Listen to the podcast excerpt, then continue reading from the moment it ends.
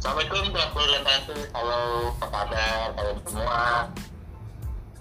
Kali ini kita ketemu lagi dalam episode transport yang ke 140 ya, nggak banyak banget sini.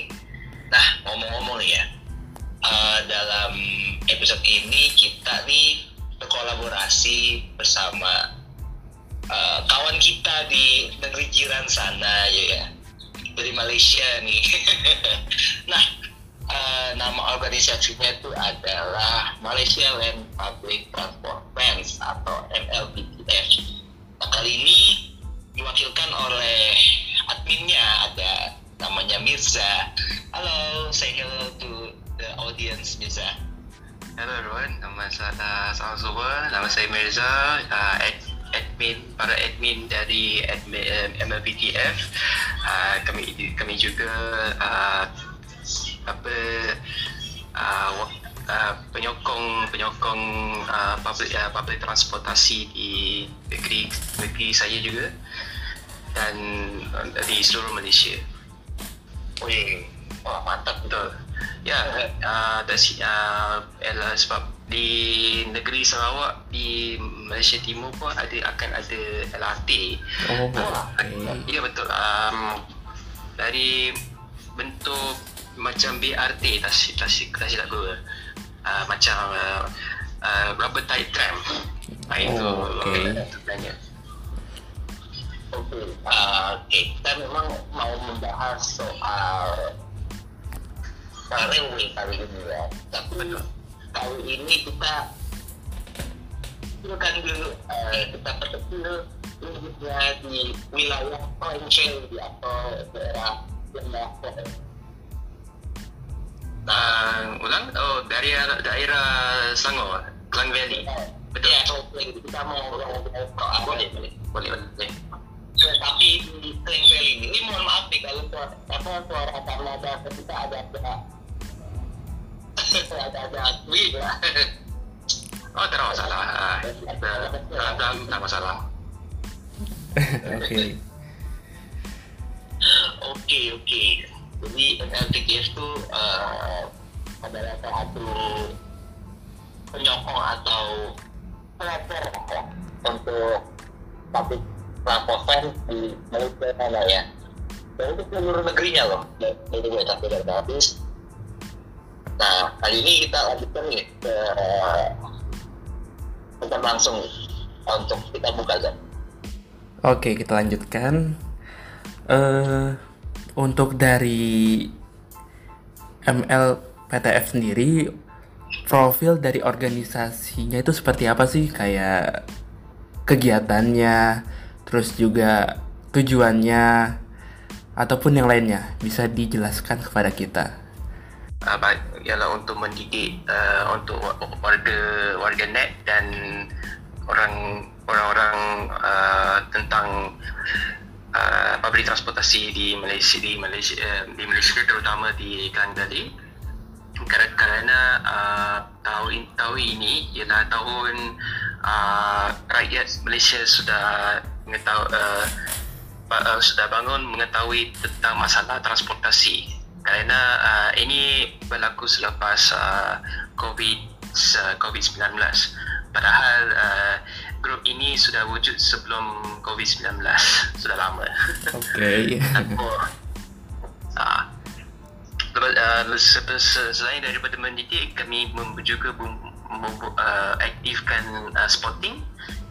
Kami mengadakan kereta, sporting kereta dengan bas. Itu aktiviti utama kita. Tak kisah dalam satu grup atau seorang demi seorang, ikut masa kita. Siap. Ada admin. Saya lupa. Kami juga mengadakan kegiatan aktiviti berjumpa lawatan sambil belajar di depo kereta dengan bas.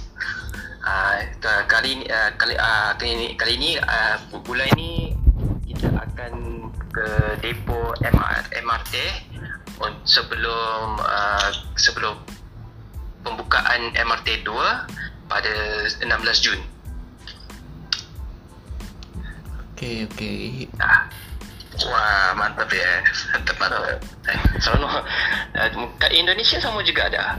Ada lawatan depo ke depo kereta ke bas ke. Oh, ada.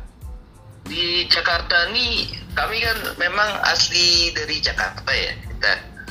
Kita ni biasanya memang banyak sekali organisasi atau komuniti yang bergerak di bidang transportasi juga ya, seperti kalau di sini tuh ada Transport for Jakarta, ada Busway Fans Club, juga melakukan visit gitu ya, visit ke depo, misalnya depo MRT, depo LRT atau peran MRT atau LRT. Seperti itu, tapi saat ini sih belum ada lagi karena masih fokus membangun untuk MRT lanjutannya ya. Dan juga LRT itu yang terbaru nih sedang finishing seperti itu. Betul kan, LRT Jabodetabek sudah siap. Oh ya. Yeah. By the way, about LRT Jabodetabek itu atau Greater LRT, Greater Jakarta LRT ini memang sudah siap untuk di operating gitu ya. Cuma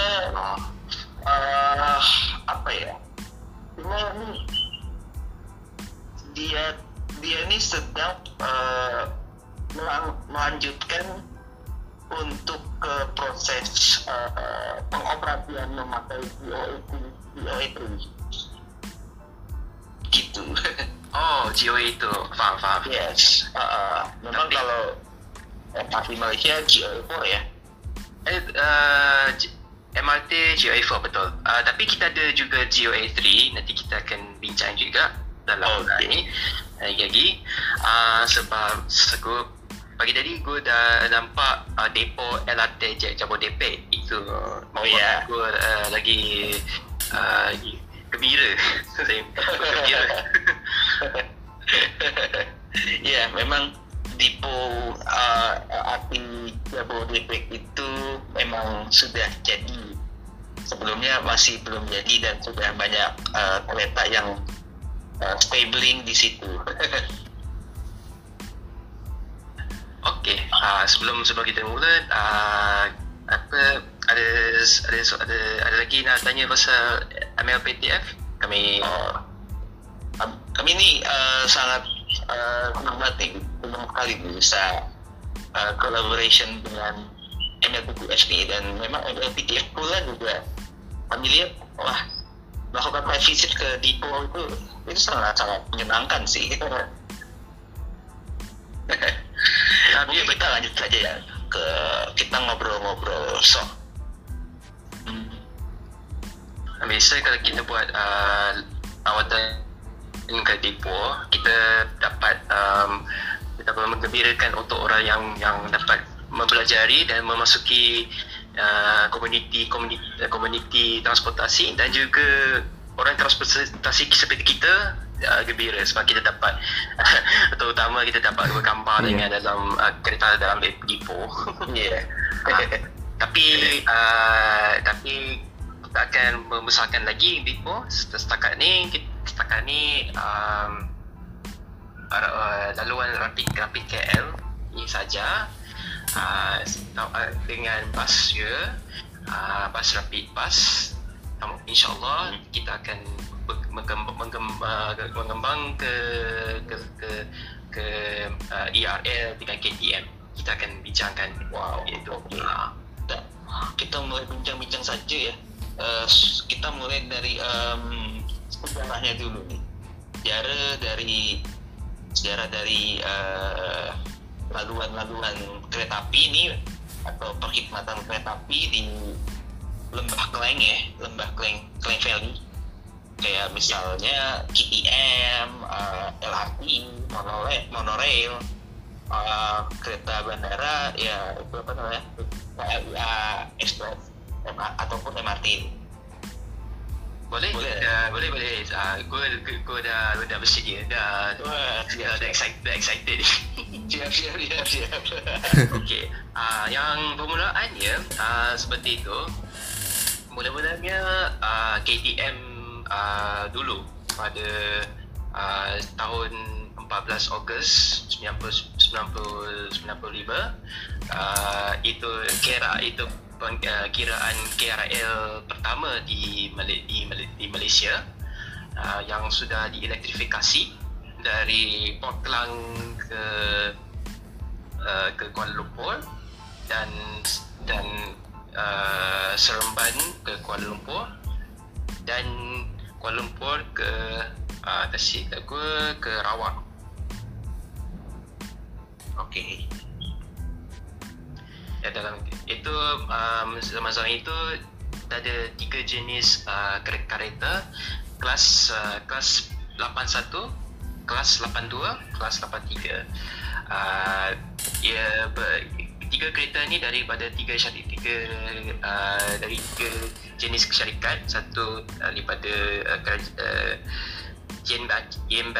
Jan Bacher, itu dari Austria. Satu lagi daripada Union Coach, tak silap saya, dari Afrika Selatan, dan ketiga ialah dari Hyundai Rotem. Yang syarikat ketiga Hyundai Rotem akan jadi penting dalam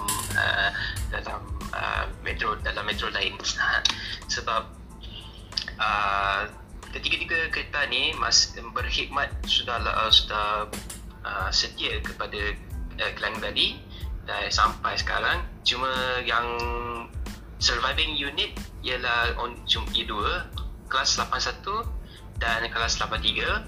Sekarang sebab kelas 82 sudah uzur kerana tiada spare part. Spare part. Sudah uzur ya. Memang sedih. Gue suka kelas 82 sebab dia punya body shell nampak macam kereta kebal. Nampak keras. Itu pandangan gue lah. Kedua, LRT pertama kita ialah LRT yang bermasinis. Kita ada dua, satu tanpa masinis, satu bermasinis. Seperti di Bincan, di LRT Jabodetabek kan ada CRRC 2 kan. LRT pertama yang sudah siap awal dulu ialah LRT Star, atau kenali sekarang ialah Laluan Ampang dan Sri Petaling, ya, Ampang dan Sri Petaling lain. Yang tu berasaskan bermasinis pada tahun 1906, dari 16 Disember. Bermulaan dari Ampang ke Sentul Bas, Jalan Sultan Ismail dulu sebelum dia akan berkembar ke Sentul akan tahun depan. Itu fasa pertama, 16 Disember 1996, dan fasa 2 iaitu Sri Petaling Line, yang dibuka pada 2 tahun kemudian pada Julai 1998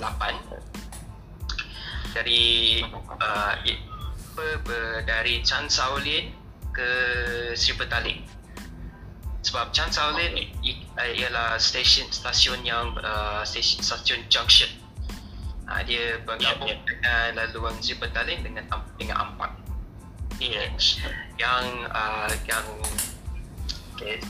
Yang baru ni extension kita panggil LRT dari Sri Petaling ke Putra Heights. Bermula dari buka pada 30 Jun 2016. Yang pada tahun itu kita dapat kereta masinis yang Grade GOA3. GO3 ya? Ya, GO3 yang baru. Yang tu paling canggih daripada dua kerana dia boleh jadi GOA4 sebab sistemnya dari sistem sebab kereta generasi kedua dari CRRC. Yang pertama yang kereta China pertama betul main China. CRRC Zhuzhou. Silap saya, kereta cepat di Indonesia bukan Zhuzhou, bukan. Fuxing. Fuxing dari Qingdao, dah silap saya. Qingdao Yifang ya. Betul. Okey, betul. Yang ni tapi kereta LRT pertama dari Zhuzhou. Okey. Kita panggil sekarang Amy. Itu dari syarikat ya. Dari syarikat panggilnya. Yang kereta generasi pertama ialah dari bergabungan dengan Australia dengan company Adtranz, Walker dari Australia dan Adtranz dari Jerman bergabung jadi Adtranz Walker. Itu masa kereta pertama untuk LRT 1. Itu betul-betul masinis kontrolnya. GOA 1.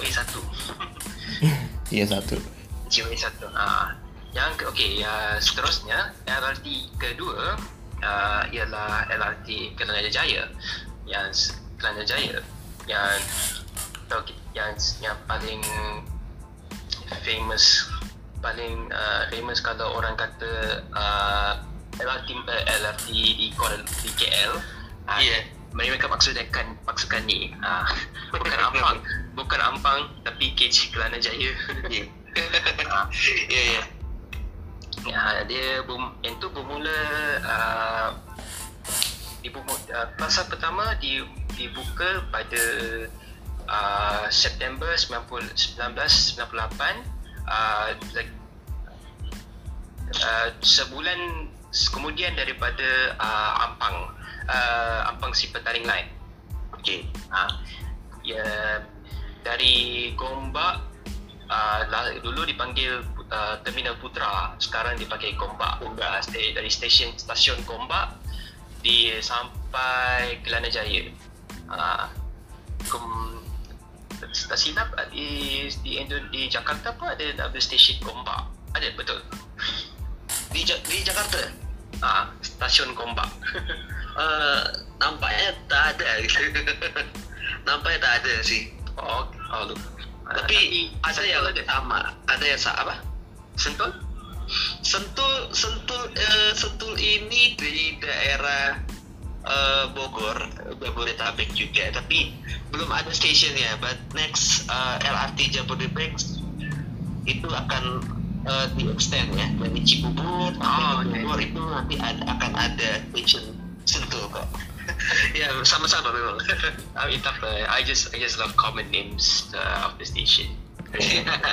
So anyways, laluan Kelana Jaya itu personal note, itu laluan yang saya dibesarkan. Guna ni ke KLCC pada tahun 2000-an. Dulu Kelana Jaya kereta pertama dari Kanada oleh Bombardier Innovia Mark 2 atau 200, Innovia 200. Yang tu famous dua kereta tukar first generation is tukar. Everyone including myself know how packed during the later years 2000 kerana sebab tahun 90-an tak ramai orang pakai Kelana Jaya Line lagi. Lepas tahun 2000-an makin ramai yang menggunakannya. Lepas yang generasi kedua ialah four-coach version Innova 200 pada tahun 2009 2009 yang menjadi berita gembira untuk warga Klang Valley kerana bukan lagi 2 coach lagi, sekarang dah 4 coach. So, yes, ada ruang untuk penumpang memberi kapasitas yang berlebih. Sebab dulu, tapi jangan risau, sebab dulu, dari dulu lagi, semua stasiun di Kelana Jaya merupakan design untuk empat coach. Okey, yang menjadi penting pada extension. So pertama, first phase dari Gombak ke Kelana Jaya, phase pertama Gombak ke Pasar Seni, Kelana Jaya tu Pasar Seni, minta maaf, Kelana Jaya tu Pasar Seni. Fasa 2 ialah 1 Jun 1999 dari Pasar Seni ke Gombak, Terminal Putra pada zaman itu. Sekarang kita bagi dah Gombak, maaf kalau dah lagi. Seterusnya LEP nya sama macam laluan Ampang, yang akan bergabung dari Kelana Jaya terus ke Putra Heights. Kalau nampak peta, dia macam satu bulatan, satu laluan dengan satu lagi laluan, dia akan bergabung di Putra Heights. Yes. So Putra Heights ialah stesen terminal untuk 2 laluan. So itu Sri Petaling dan Kelana Jaya, right? Betul. So dapat tengok 2 jenis kereta duduk sebelah-sebelah. Itu yes. Itu satu stesen yang dapat tengok. Ketiga, transit yang keempat, KLIA. KLIA itu merupakan kereta untuk airport ini. Bermula dari dibuka pada tahun 18 April 2002 yang untuk memberi fasilitas dari KUL ke KL Central. Sebab ia berkereta berjenis 4 coach pada 2004 atau 2005.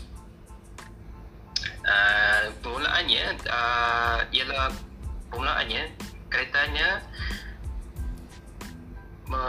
dibuat oleh di tanah air kita juga, Adtranz dulu.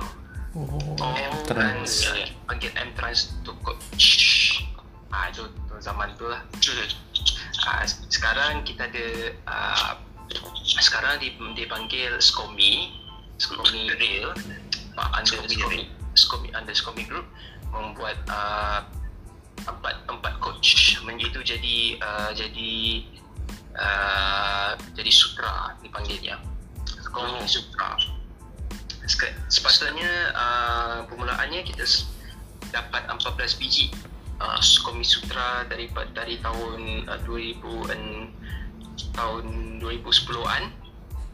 Tetapi cuma 4 biji dapat dioperasi pada tahun itu. Tapi lepas tu ditarik balik pada pertengahan 2010-an. Tapi jangan risau, pada 2020-an 4 sutra sudah datang balik untuk memberi untuk naik taraf laluan monorail. Sebab kerana itu monorail pada 2003 dia stasiunnya memang ada ruang untuk 4 car. Tapi ada setengah stasiun kena extend via construction, sebab tak muat dalam lengkapnya. Aku pernah itu mencoba LRT monorail dan LRT. Monorail sebelum masa tu saya pun pernah naik, suka naik monorail pada masa bukanya sebelum dan selepas bawah Rapid KL. Saya coba waktu 2013. Oh, 2013? Ya, saya berkunjung ke KL. Saya coba monorail pun dan Kelana Jaya pula. Waktu itu saya pribadi hotel menginap di daerah Bukit Bintang. So aku masih ingat itu mas pembangunan stasiun MRT Bukit Bintang tu, jalan-jalan sedang dibangun. Oh ya, betul. Mungkin itu yang dekat mall Fahrenheit. Oh, Fahrenheit 88. Okey, Fahrenheit 88. Ya, daerah situ lah pokoknya. Oh, situ lah. Yang MRT itu memang laluan paling baru di KL. Di KLIA. Di KLIA. Kerana memang pertama kali kita dapat MRT sudah dijanji oleh kerajaan pada tahun itu. Justru dapat punya jenis kereta yang paling besar daripada LRT-nya daripada Jerman, iaitu Siemens. So kita dapat Siemens Inspiro. Yang satu coach tak silap jenis panjang, lebih panjang daripada dua coach LRT-nya. So empat coach MRT berkiraan lebih besar daripada enam coach LRT satu. Oh, dia nampak lebih panjang ya berarti ya? Nampak lebih panjang gitu. Aku fikir dia ada enam coach tu awalnya seperti di MRT Jakarta. Tak silap bukan memang empat coach tapi punya coachnya panjang. Yes. Satu coach atau satu pintu ada 5 pintu ya kalau masalah ya. 4 pintu. 4 pintu ya. Oh. Kali kamu kita dapat 4 pintu. Sebelumnya LRT 3 pintu. Monorail 2 pintu. Okey, iya. Sama seperti sih. Di sini tu LRT Jabodetabek itu ada 3 pintu, LRT Jakarta ada 3 pintu, MRT itu ada 4 pintu dalam satu cars. Kalau untuk komuter lain atau KRL tu ada 4, ada 5. Iya benar. Cuma oh ya betul, KRL ada 5. Iya ada 5, tapi yang pintu karnya ada 5 tuh kursinya tuh sedikit ya. Iya betul. Tidak banyak kursi. Sehingga seperti di MRT Singapura yang satu kar tidak ada kursi sama sekali. Betul. Cuma ini KRL pergi berjauhan daripada kota Jakarta. Iya benar. Memang, sampai ke jauh lah mirip seperti KTM. Ya betul macam KTM. Ya seperti itulah. Cuma memang laluannya tuh banyak sekali, meluas. Kalau KTM kelas 81 untuk kereta jenis kelas 81 ialah satu KTM yang satu jenis yang ada forward facing seat. Kalau kelas 82, 83 semua longitudinal seat. Tiga pintu. Yang pintu kalau kelas pintu kelas 81 satu pintu, ada 2 pintu di hujung-hujungnya ada 2 pintu. 82 ada 2 pintu standard, 83 ada 3 pintu. Sekarang kita ada terlupa. Sekarang kita ada kereta model baru kelas 92. Pospendu daripada CRRC Zhuzhou sama syarikat untuk LRT 1. Dia ada 3 pintu juga tapi nampak lebih luas, nampak lebih panjang. Oh, okey. 6 coach. 2 coach untuk wanita, 4 coach untuk lain. Oh, betul. Sama seperti di KRL sini. Oh, sama juga. Kita pun sama juga. Jadi untuk tiga kelas 81, 82, 83, 3 coach, 1 coach perempuan, 2 coach macam biasa. Tapi memang kalau waktu puncak okey, lebih ramai lah. Okay, ketika yang untuk MRT Kajang lain dulu kita panggil SPK. Sungai Buloh Kajang dari dibuka pada 2016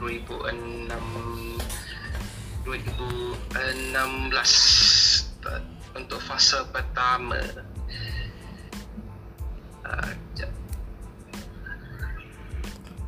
Dari Sungai Buloh, right? Sungai Buloh ke Semantan. Oh, Semantan. Ya, betul. Semantan untuk fasa pertama. Fasa 16 Disember 2016 daripada Sungai Buloh ke Semantan. Fasa 2 ialah Semantan ke Kajang. Kerana sebab terowong masih belum bersedia macam laluan Kelana Jaya itu nak pergi Gombak belum, dari Pasar Seni ke Gombak belum siap lagi. So setahun kemudian baru dibuka, baru disiap. Sama juga untuk laluan terbaru lagi iaitu laluan Putrajaya atau dulu dipanggil sebagai SSP lain. Sungai Buloh Serdang Putrajaya. Panjang kali. Memang panjang tapi alhamdulillah dua-dua laluan sudah ditukar nama untuk pendekkan. Dari sini Kajang Line dengan Putrajaya Line. Okey, saya akronim yang berpanjangan ada setengah suka akronim tu tapi pada aku suka yang macam Putrajaya Line, Ampang Park. Yang Putrajaya Line punya jenis keretanya dari Hyundai Rotem. Kejut sebab kita pakai Darface, Daki. Itu nickname daripada para fans. Itu mungkin kali pertama dalam sejarah fansnya itu dari kita punya MRPTF. Memanggil kereta, memberi nama keretanya sebab nampak macam itik. Persis sama seperti fans kereta api yang ada di sini juga sama seperti itu. Biasanya kereta-kereta yang KRL X Japan ya. Tergantung every seri, every acronym gitu. KLX. Kayak misalnya seri GR 203 itu Gerobak.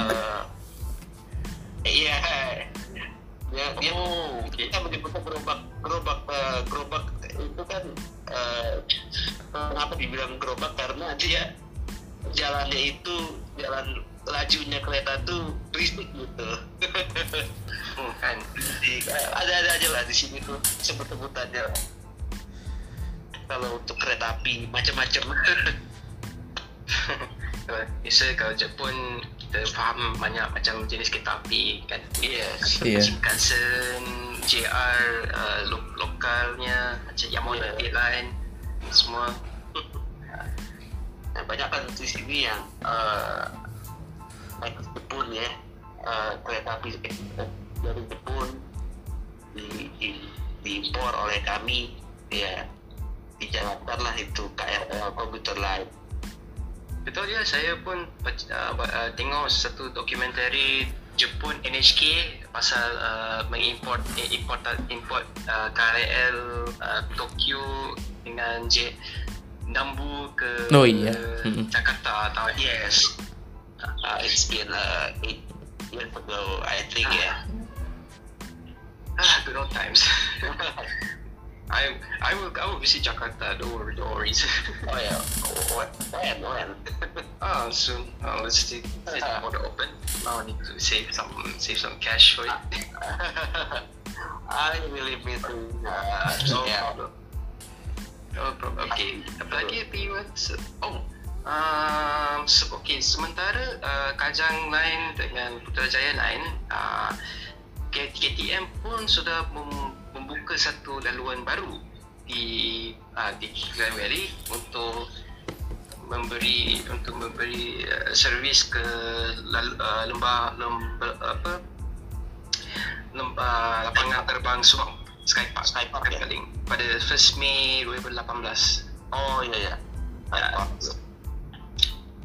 Cuma berasaskan menggunakan 3 coach kelas 83.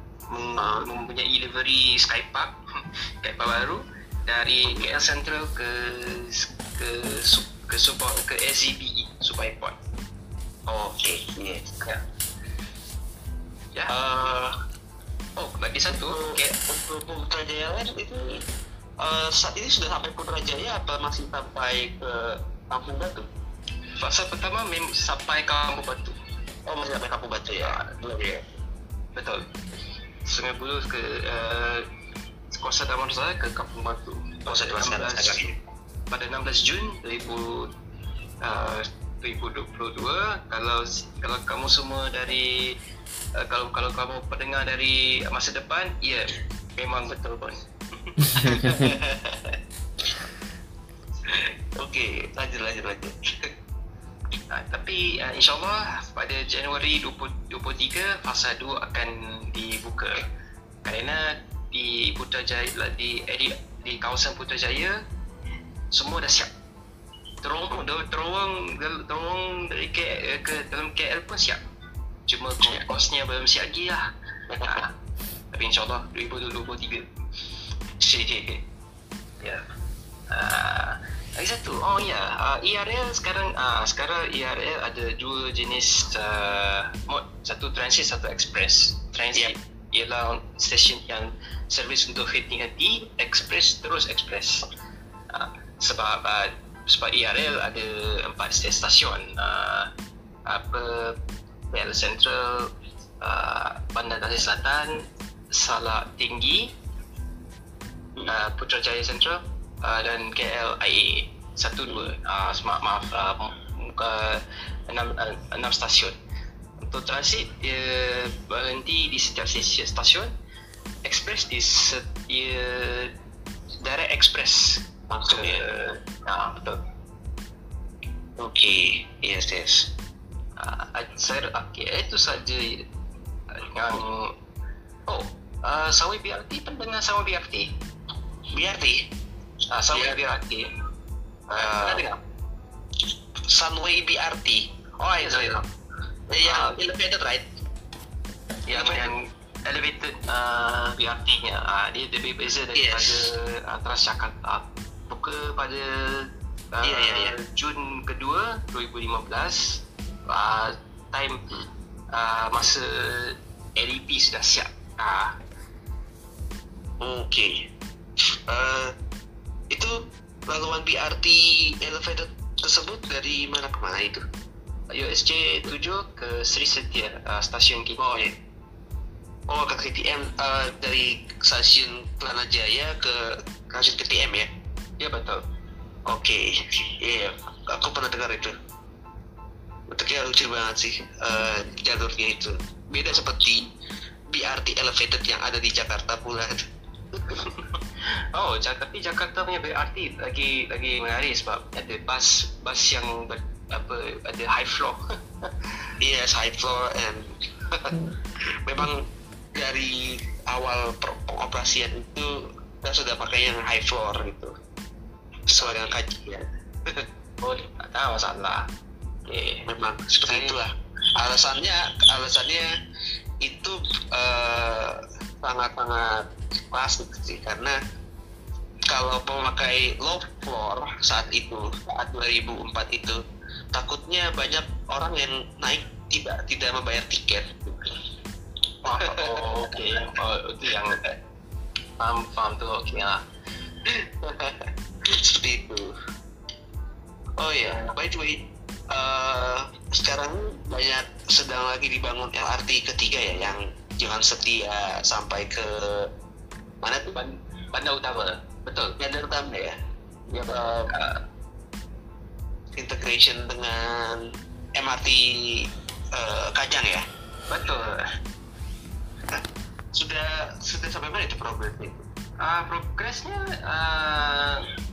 banyak yang siap di kawasan Petaling dan juga di Shalam. Klang, oh, di Klang pun siap. Sebab Dipo pun siap juga.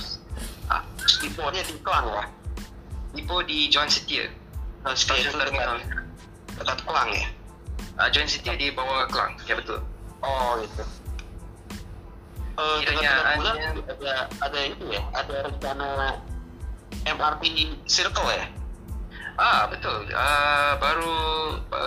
Baru di announce confirm akan ada MRT 3 di putaran di sekitar kawasan Kuala Lumpur.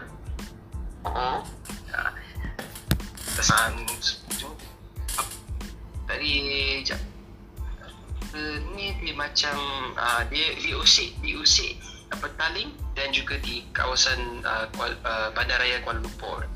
Oh, okey. Yang dari Ampang ke Taman Jaya. Macam orbital loop lah. Kira macam about time. They can be like Singapore. Singaporenya ada juga dia laluan bulatan. Oh iya, circle lah ini ya. Lanjut ke Antomen. Oh, bawa SMRT. Bawa SMRT ya, betul. Bawa SMRT. Lanjutan dari Kantomen ya ke arah mana tuh? Aku lupa itu. Saya pun lupa. Last night ialah 2020, sebulan sebelum lockdown. Oh ya, ya betul. Masa tu saya go dekat Singapore Air Show, saya dapat naik Circle Line juga lepasnya. Best. Okay. Lagi MRT yang siap, LRT 3, MRT 3. Satu lagi ECRL apa itu? Iaitu sejenis jalur baru standard gauge dari Jalan Kastam ke atau Klang sampai ke Kota Baru di East Coast. Oh, pantai-pantai Timuran. Oh, okay.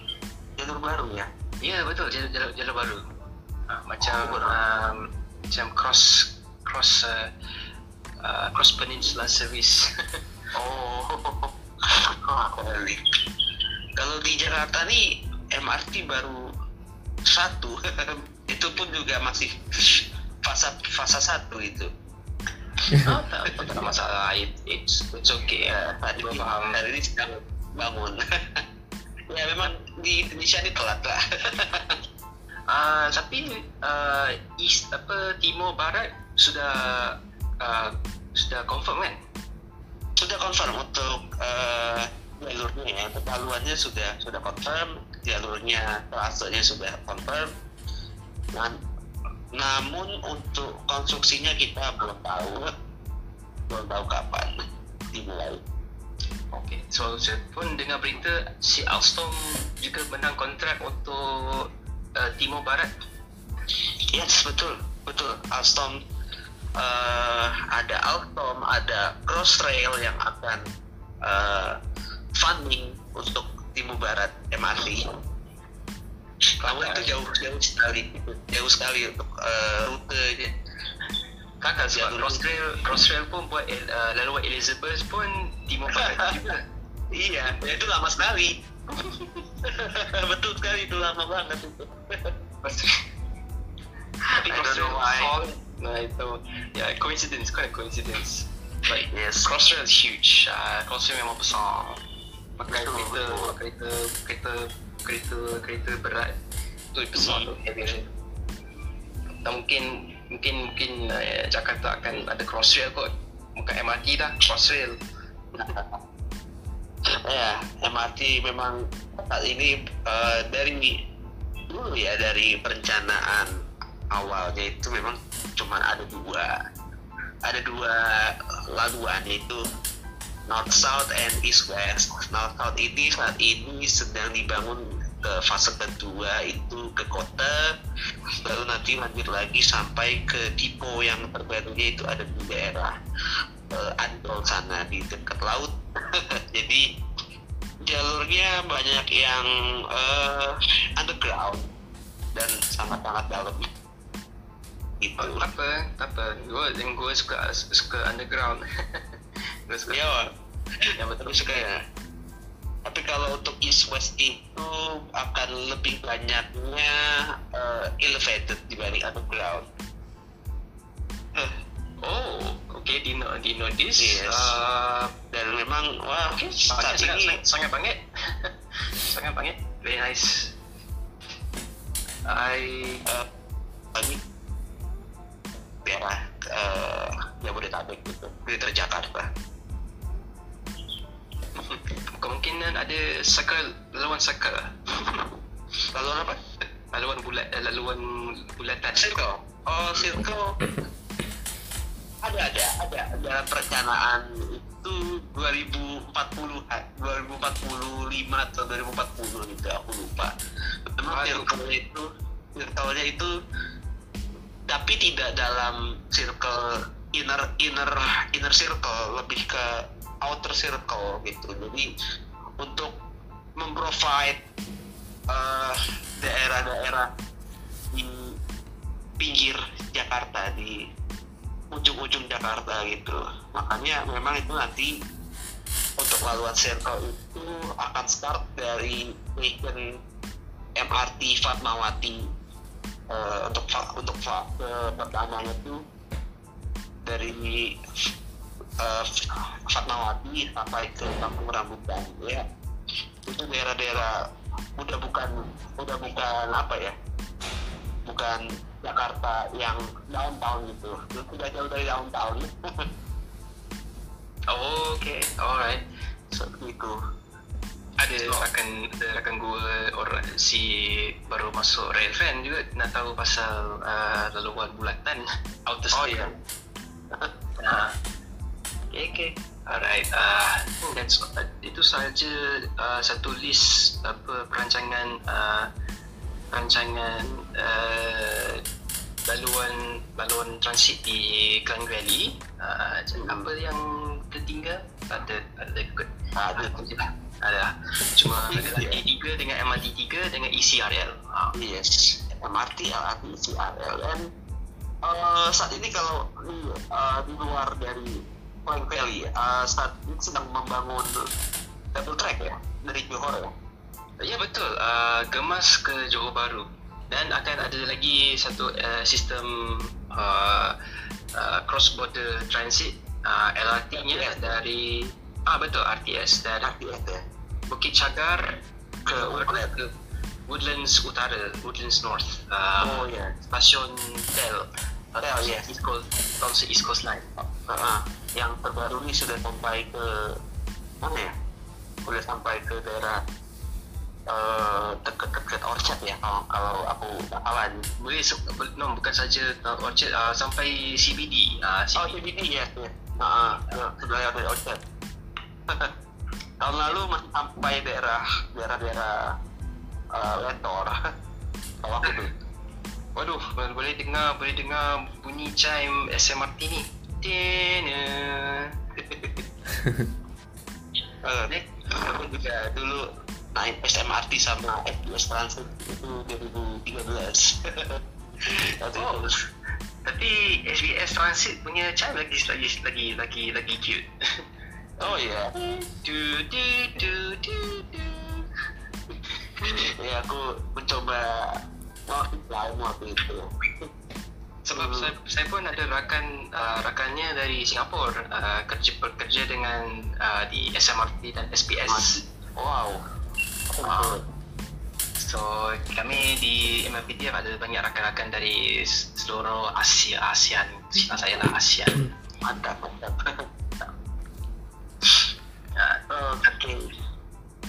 Tadi perencanaan tadi sudah banyak ya, ada LRT, MRT berbagai nih. Terus untuk BRT apakah ada penambahan? Ada juga penambahan BRT-nya di sekitar kota bandaranya Kuala Lumpur dalam master plan 2040. Dia akan convert mana-mana jalan ke laluan BRT-nya. Tak silap mungkin BRT ni tak macam Transjakarta, dia akan menggunakan low floor. Okay. Itu spekulasi gua lah. Sebab kalau BRT-nya kena berhati-hati, sebab kadang-kadang orang tak salah faham apakah BRT, jenis BRT-nya. Kalau macam Transjakarta, itu soalan masalah position busnya, adakah itu low floor atau high floor, atau satu pintu sebelah atau duduk pintu sekali. Okay. Lagi satu ialah stasiunnya. Kadang-kadang macam Transjakarta stasiunnya di jenis island platform. Ya betul lah. Tapi kemungkinan kita pun mungkin ikut Transjakarta modal, tapi mungkin dalam aspek low floor. Okay. Di South Milenio di Colombia sana berarti ya?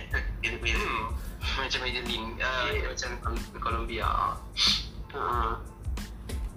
By the way, kalau di KL dan daerah sekitarnya itu ada konsep-konsep BOD tidak dalam daerah stasiun itu?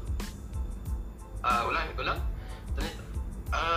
Pernah dengar konsep TOD tidak? Transit Oriented Development. Betul. Cuma sini TOD-nya dia agak lebih konsepnya berputar dalam segi marketing. Sama pula itu. Sama macam di Jakarta lah. Kalau dekat dengan laluan kereta pakai TOD, tapi padahal asasnya TOD dia lebih besar. Kalau kamu betul setuju lah. Setuju. Sebab itu sama seperti di Jakarta pula. Jadi di mana ada bangunan, ada gedung yang dekat dengan stasiun dianggaplah TOD gitu. Sama ya berarti ya? Ya, betul juga. Ini yang realitinya zaman kita di Indonesia. But I appreciate the accessibility of the station. Yes, not perfect but still okay. Yes, still okay. Dengan menyambungkan antar stasiun dengan jembatan ataupun tangga gitu. Tapi pernah Jakarta pernah ada macam tactical transit, iaitu tukar jalan raya untuk aksesibilitas basikal dan pejalan kaki. Sudah mulai dibangun sih untuk aksesibilitas pejalan kaki dan orang basikal. Ya betul, itu sudah banyak dibangun, cuman masih ya bagi kami juga masih kurang bagus konsep tersebut gitu. Okay. Masih banyak yang salah gitu. Betul juga, sebab saya pernah tengok page koalisi pejalan kaki dengan Bike to Work Indonesia. Yes. Dia orang buat bercerita tentang masalah trotar dengan jalan raya, pedestrian way, betul. masih sama, masih seperti itu. Sama di KL, kami ada seorang kumpulan kumpulan basikal dengan berjalan kaki-kaki. Di sini KL ada seorang pria yang berkenal, nama dia Bike Commuter KL. Oh ya, yeah. Bike Commuter KL. Dia pun bersasakan berbasikal di KL. Memang sama seperti di Jakarta, banyak jalan raya yang tak sesuai untuk berbasikal, dan harusnya untuk bertukar atap saksi untuk basikalnya. Share the road, right? But sometimes pure segregation is the best. Yeah. Memang begitu. Dan juga saat ini pula yang sedang diperbanyak di Jakarta pula tuh soal integrasi. Ya seperti ya menyambungkan moda transportasi dari halte ke station, like that, from bus station to metro station. That's an example in the S-way, like that. Sini KL pun ada integrasi, semua under ada banyak bawa Rapid, kalau bawa under Rapid semua ada integrasi untuk rel lah, untuk kereta lah. MRT ada pit to pit interchange.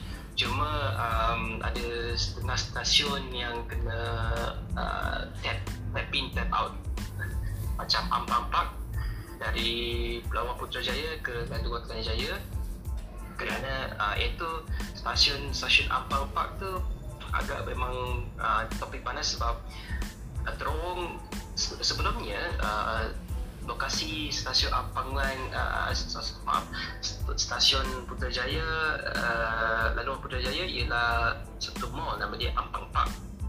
Ya. So dalam tu ada terowong nak masuk aksesibilitas ke stasiun Kelana Jaya. However, bila selepas stasiun Putrajaya dibuka, laluan Putrajaya dibuka, terowong dari stasiun ke stasiun masih tak dibuka, ditutup. Okay. Tapi masih ada lagi kat kantor punya share dia. Yeah. Aku suka juga tu integration di stesen Sungai Buloh. Itu KTM dengan LRT bukan? Ya betul. Cuma tak sama tiketnya lah. Terus tiket sama dengan KL Central. KL Central you can pakai tiket lain. Macam Pachinko. Kadang-kadang Pachinko lebih mahal dari KTM, so pakai kad komuter untuk dapat rate yang rendah sikit. Masih tak ni lah, tak masih we still there lah, not that perfect integrasinya. Di Jakarta ada juga macam apa panggil Jaklinggo kan? Jaklinggo ya, betul, sedang dibangun untuk integration, fair integration tarif. Sistem pembayaran seperti itu. Tapi good news is that KL has quite more interchange station. Kembali laluan Putrajaya, Kajang, Kelana Jaya dengan Ampang. The first interchange is Masjid Jamin. Pertukaran ke Kelana Jaya ke Ampang di sebelah lokasinya sebelah Masjid Jamin itself. Tapi dulu memang asalnya dari syarikat lain, bukan lagi sebelum Prasarana. You kena tukar tiket untuk memakai laluan lain. Sekarang pakai touching go macam biasa. Okay. Memang selain itu juga ini ya. Kalau di Jakarta ini sedang membangun Jakarta dengan benchmark seperti di Hong Kong dengan Octopus, kartu Octopus Card atau Oyster Card begitu. Oyster Card dengan EasyLink Singapore. Ya, EasyLink betul. Seperti itu lah. Jadi integration dalam satu kartu. Seperti itu. Oh, kesini kita pun ada Sashenggo pun ialah jenis kartu yang integrasi, bukan saja transit tapi untuk macam beli barang semua sama macam Suica. Cuma masalahnya tak semua transit di sekitar Malaysia menggunakan touching go-nya kerana mereka lebih baik memakai kartu sendiri. Yes, iya. Aku masih merasa sudah pakai koin tu. Beli tiket monorail kasih koin. Yang koin yang kecil tu, yang warna biru tak silap saya. Iya, warna biru betul. Masih tak itu. Ada lagi. Oh, tapi dulu punya design ada logo Rapid KL, sekarang punya koin tokennya sudah kosong, tak ada corak.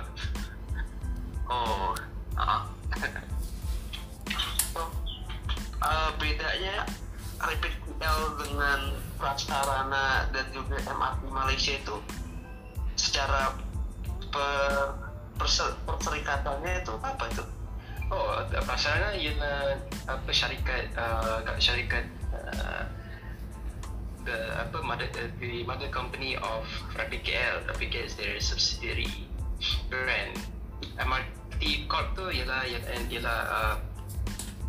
operator sendiri. Rapid KL tak? Bukan, MRT Corp pun ialah syarikat di tubuh untuk MRT nya. Kalau Rapid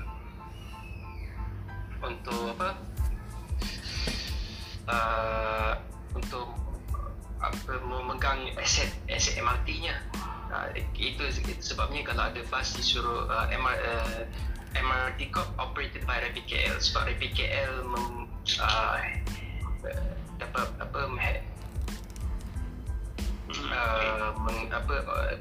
permisi untuk mengoperate infrastruktur MRT nya. Prasarana ialah syarikat lain juga. Prasarana LRT 33 pun bawa Prasarana. Beda company-nya ya. Sama seperti ada MRT company, ada LRT company, ada kereta api Indonesia. Macam-macam sini. Cuma LRT Jabodetabek ialah LRT itu aset PTK yang pertama kan? Ya. LRT Jabodetabek itu operated by KCI. Wow, first time, congratulations lah. It's a second time. The first time in Palembang. Palembang guys. Sumsel. Okay. Yeah. Sumsel, Sumatera Selatan. Bandar yang kedua dapat aliran transit. Okay. Yes. Seperti itu. Bagaimana? Pernah naik Sumsel? Belum. Aku belum ke daerah Sumsel. So aku belum naik LRT Palembang, tapi LRT Jabodetabek aku sudah naik. Dalam acara kunjungan. Tapi Jakarta yang dua gerabak tu bagaimana? Itu yang dua cars articulated ya. kalau robot. Betul. Tapi untuk kalau untuk size dan event LRT Jakarta tuh bisa menampung sekitar 2 articulated cars gitu. So dia pakai GOA 1 dan dibuatnya dari Hyundai Rotem dan memang standard gauge. Kalau MRT itu narrow gauge dan ya saat ini sih untuk laluannya masih pendek ya, hanya 5 km saja, tapi nanti akan integration dengan HSR. Oh, KLIA, KCI, Iya, KCI. Ya, nama pronunciasi ya, kereta cepat Indonesia China. Bagaimana dengan stasiun Halim di Jakarta? Stasiun Halim untuk kereta cepat ini sudah jadi ya, tinggal secara struktur sudah jadi, tinggal hal-hal arsitektural stasiun saja dan juga pembangunan kawasan kan. Jadi juga integrasi dengan LRT Jabodetabek dan juga nanti untuknya integrasi dengan LRT Jakarta, jadi ada hub di sana. Seperti itu. Macam inilah. Apalah lagi struktur ada masih ada dekat sana. Sini ya. CRRC stasiun kita tak tahu kat mana dia akan dibina, kat mana bina siap bina dibina. So, ya. Memang itulah kalau untuk LRT Jakarta tu kan untuk LRT Jabodetabek itu keretanya ni memang made in Indonesia, cuman sangat pendek gitu menurut aku. Kereta mana yang KCRC ya? Bukan, Jabodetabek. Oh, okey. Jadi macam lebih kurang sama panjang dengan laluan Ampang. Untuk ininya, I mean the train itu pendek, bukan panjang, tapi lebih aku sebut gimana ya, itu dengan kepala kita satu diri sangat-sangat dekat dengan atapnya. Oh betul, tinggi ketinggiannya. Oh, okay. Kurang tinggi, beda dengan MRT, KRL ataupun LRT Jakarta. Waduh, macam the tube juga. Ya, mirip-mirip kayak tube juga gitu bentuknya, tapi nggak terlalu lah. Tak terlalu pendian. Terpikirnya London tapi nggak begitu juga. Sebab karena tapi silap expansionnya dia akan ada bawah tanah kan untuk Jabodetabek. Full elevated. Rasanya sih juga kalau di extend juga akan elevated gitu. Oh okey. Oh, macam Ampang lain pun elevator juga tak pernah ke bawah tanah. Agree dengan bawah tanah, agree dengan elevator saja. Yeah. Kalau agree biasanya di laluan seperti kawasan Sri Petaling, Ceras, Chan Sow Lin, dan Hang Tuah. Sama jalan tu kan dengan laluan Ampang. Kemudian juga Jabodetabek pun agree kan?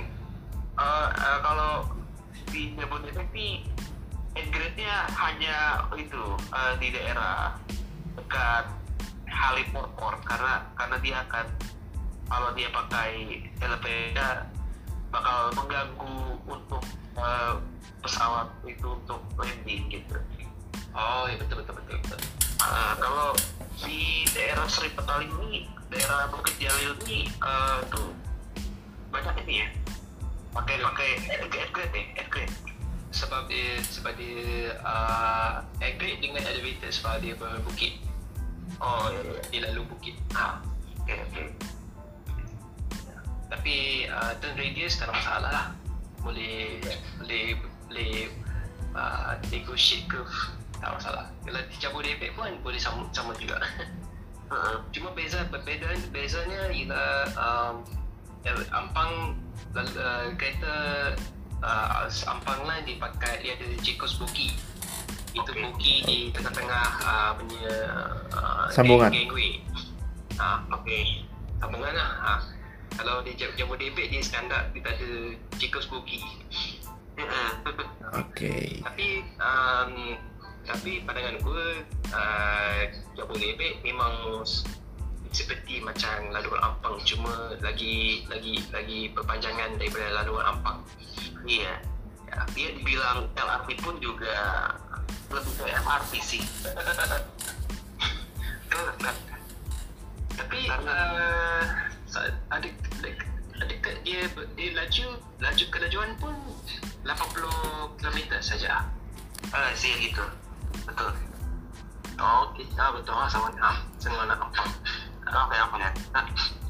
Sebab saya pernah dengar bunyi LRT Jabodetabek ni, bunyi ni seperti macam laluan Ampang.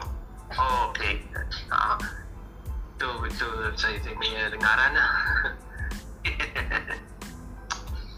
Apalagi LRT Jakarta, dia ada orang kata dia macam LRT Kelana Jaya, tetapi LRT Kelana Jaya teknologinya berlain kan, sebab kita pakai linear induction motor, iaitu satu jenis jalur di tengah tracknya. Sebab itu device, itu device LIM, linear induction motor, dia macam magnet lah. Kalau LRT Jakarta dia pakai third rail macam biasa, macam biasa.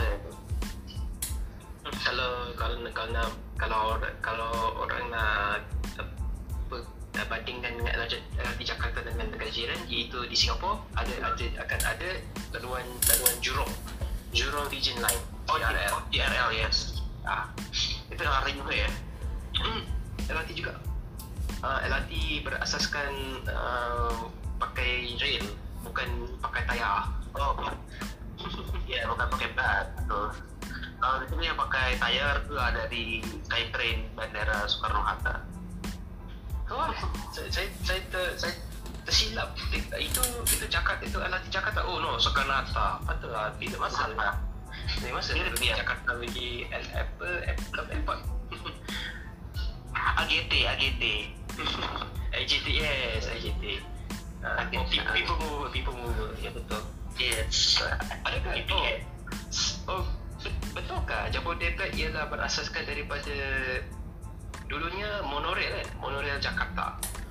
Nah, ini juga patut diceritakan dulu. Memang awalnya itu monorail Jakarta mau dibuat dua line. Ada dua line monorail Jakarta, cuman karena kasus ya, desa corruption. Oh, okay. So akhirnya itu batal. So sebagai gantinya Mr. Presiden Jokowi itu mengusulkan mengganti dengan bentuk LRT yang lebih muat bagi, yang lebih banyak kapasitasnya, dan tentunya akan lebih banyak. Betul. Kerana kalau jika pakai monorail, dia akan cepat overload sebab dia populasi ya. Tapi misalnya di KL monorail, syukur dia saja di act sebagai feeder, bukan main line. Kalau di Jakarta dia nak layan monorail macam main line. Yes. Monorail macam mainline itu untuk di kawasan-kawasan downtown Jakarta gitu. Betul. Tapi kita bukan tak boleh kasih pembuat monorail, cuma kena faham bandar, bagaimana bandarnya. Kalau bandar terlalu terlalu dense atau banyak density yang tinggi, susah nak pakai monorail, terus pakai heavy rail saja. Yes, betul. Makanya itu diganti lah dengan LRT, heavy rail. Karena sebelumnya juga ada usulan membangun monorail dari daerah Dukuh Atas, itu transit hubnya Jakarta, Dukuh Atas sampai ke daerah Tawang. Dia dilakukan oleh state company Adikarya. Lalu usulan dari presiden itu dibuatlah jadi LRT heavy rail itu yang akan menjangkau dari Bekasi, dari Cibubur, Bogor sampai ke Dukuh Atas gitu. Makanya kalau meta seperti itu ya tempatnya jauh-jauh gitu sebagai komuter, karena komuter juga gitu. Seperti nak syukur lah pakai LRT sebab badannya tadi kalau pakai monorail habislah. Kalau kecuali macam kalau ikut di Bangkok, Bangkok buat berpulaan ni ya, sekaitan dengan BTS. Baru-baru ni baru diorang memberi laluan monorail. Jumlah line, yellow, yeah. One of my favorite, Bombardier Innova 3, yeah, terus, yes. Tapi GA4, GA4 memang GA4. Itu macam Sao Paulo. Sao Paulo, ya. Monorail pun GA4. Tapi sekarang ada bawa Alstom, boleh ni lah. Ya. Ada chance. Ya. Okay, lagi ya.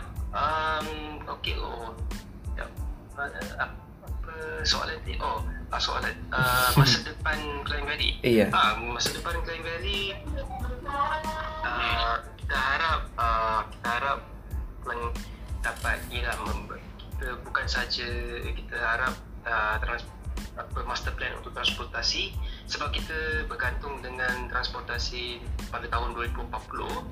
Jika benar kita akan ada bukan saja BRT tapi ada laluan tram. Betul ya, ada tram. Ada tram dalam plan-plannya. Tram di mana? Tram di raya. Boleh look up di Google KL Master Plan 2040. Okay. Yes. That's masa depan kita dalam tahun kemudian. Wah, mantap kan? Keren. Ya. Okay. Sukses teruslah ini Tom. Di Malaysia dan juga di Klang Valley ya. Ya betul. I'm very excited for the future. Yes. And I wish Jakarta the best for their transit projects, regardless how big the scale. Okay, thank you. Thank you so much, Mirza, atas bincang-bincang ini.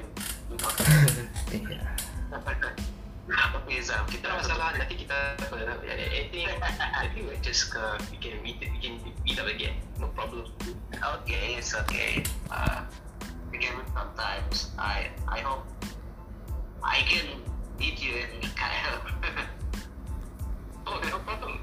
Let me know, eh? No problem. Yeah. Oh, you just keep it here. That's fine. It's okay. All right. Thank you, everyone. Thank you for the time being. I'll see you in the next session. Yes. Okay. Okay. Ya, mungkin sudah cukup perbincangan kita selama 1 jam lebih banget pada hari ini. Semoga bermanfaat. Terima kasih sebelumnya. Wassalamualaikum warahmatullahi wabarakatuh. Waalaikumsalam.